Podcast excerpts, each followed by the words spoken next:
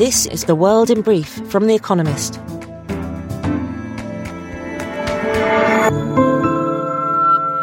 Our top stories. Russian shelling killed at least 13 people in the Dnipropetrovsk region of central Ukraine, according to Ukrainian authorities. Separately, Energoatom, a Ukrainian state nuclear power operator, warned that Russia intends to sever the connection between the Zaporizhzhia nuclear power plant and Ukraine's power grid and connect it to Russia's instead. That requires a technically difficult process with potentially disastrous consequences, warned Energoatom's boss. Leading Republicans denounced the FBI raid on Donald Trump's Florida home. Kevin McCarthy, the most senior Republican in the House of Representatives, vowed to investigate the Justice Department should his party take control of the chamber after midterm elections.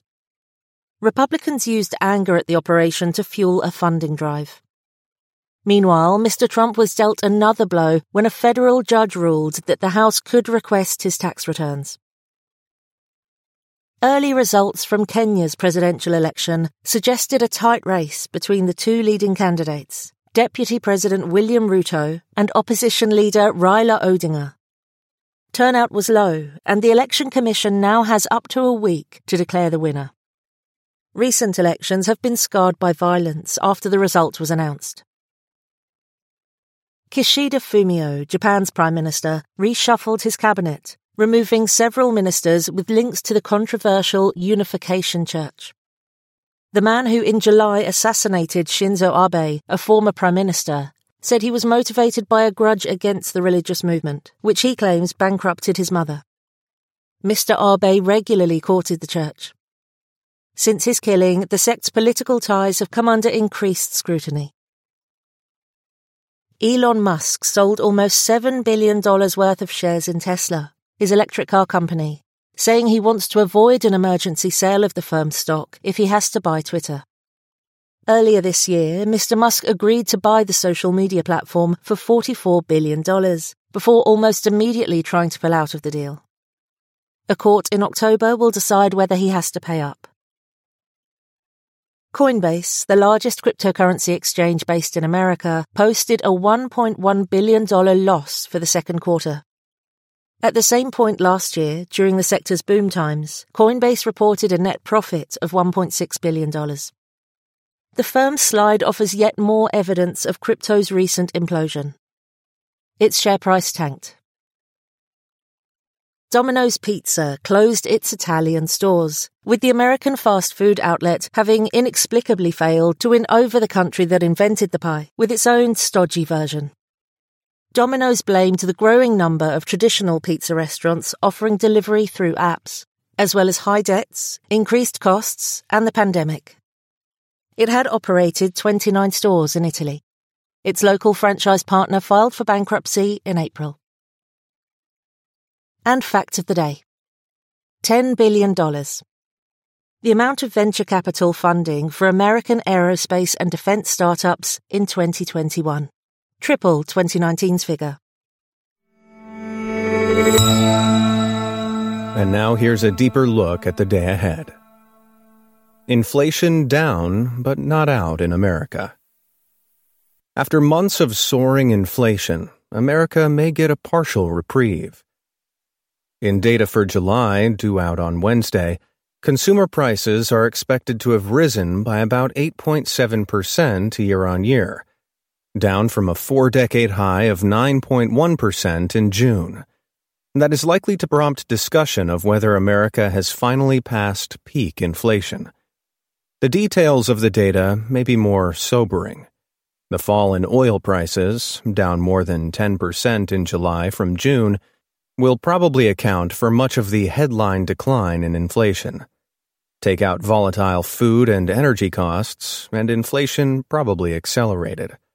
Moreover, nominal wages are also still rising strongly, generating yet more upward pressure on prices. Markets had hoped the Federal Reserve might be able to slow the pace of its interest rate increases. But with inflation like this, it may not want to let up.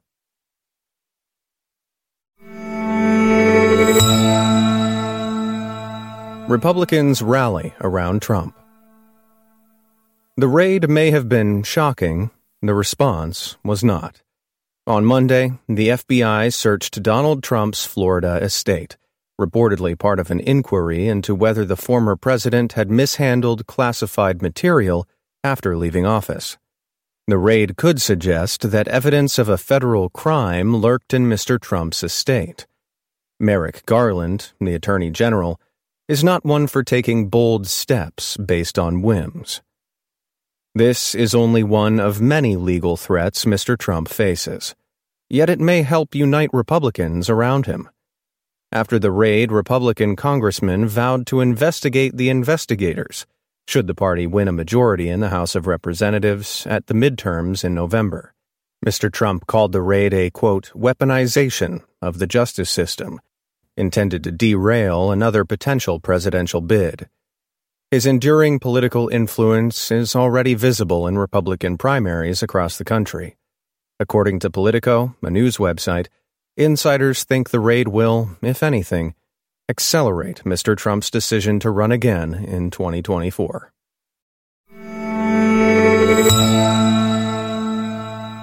Europe bans Russian coal.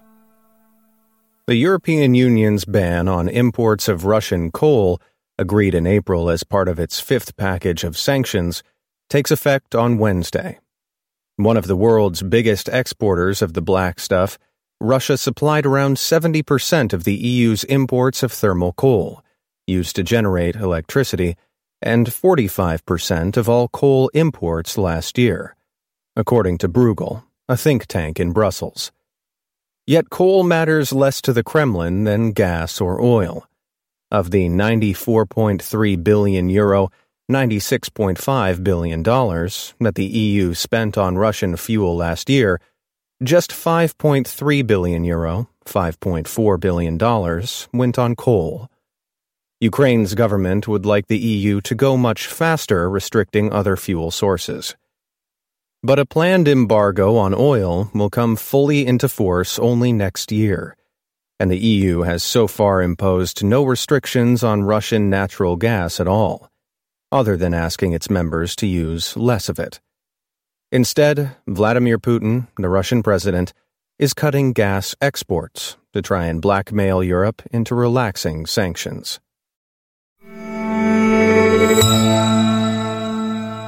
A cruel summer for TUI. While much of Europe basks on summer holiday, TUI, the travel giant that will have organized many of those trips will on Wednesday report results for the second quarter of 2022. They are expected to show a strong surge in revenue and bookings, fueled by pent up demand after two pandemic stricken years. But that does not mean bosses at TUI's headquarters in Hanover can relax. The German firm, which owns 1,600 travel agencies and five airlines, has not yet recovered from the ravages inflicted on the travel sector by the pandemic. It has struggled with irate customers upset by this summer's travel chaos, as thousands of flights were delayed or canceled. And looming recessions in Germany and Britain would hit the group hard. Further turbulence could come from the departure of Fritz Joussen, the group's chief executive, who announced his resignation in June after a successful 10 year stint. His successor will take over a ship that is yet to be steadied.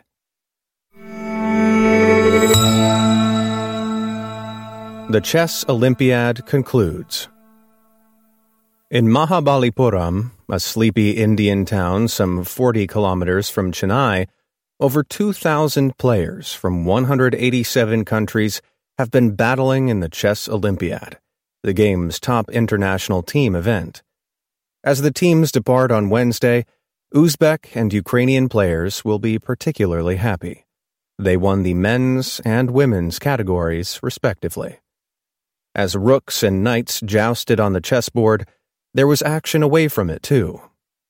On August 7th, Arkady Dvorkovich, a former Russian deputy prime minister, was re-elected as the president of the International Chess Federation, which organizes the Olympiad winning a landslide victory over Andriy Baryshpolets, a Ukrainian grandmaster. Mr. Dvorkovich's re-election is controversial, though he initially decried Russia's invasion of Ukraine, an action described as a, quote, national betrayal by a Russian MP. He later released a statement praising his country's soldiers. Russia now calls him, quote, our candidate. For all that, despite Mr. Dvorkovich's position, his countrymen are still banned from the Federation's competitions. Soft power only goes so far. Daily Quiz Our baristas will serve you a new question each day this week. On Friday, your challenge is to give us all five answers and, as important, tell us the connecting theme. Email your responses and include mention of your home city and country by 1700 BST on Friday to quiz espresso at economist.com. We'll pick randomly from those with the right answers and crown one winner per continent on Saturday. Wednesday. Which novelist wrote Heart of Darkness, a book loosely adapted as the film Apocalypse Now? Tuesday. Which Maine based retailer, founded in 1912, is famous for its outdoor clothing and equipment? Finally, here's the quote of the day from Kim Wall, who died on this day in 2017. I want to know how the world works, and I hope that I maybe one day can learn enough to make a difference. That's the world in brief from The Economist, available three times every day of the week. You can also hear interviews and analysis from our journalists, including our current affairs podcast, The Intelligence, on your podcast app. And subscribers to The Economist have access to each week's full edition in audio. Just download the Economist app to start listening.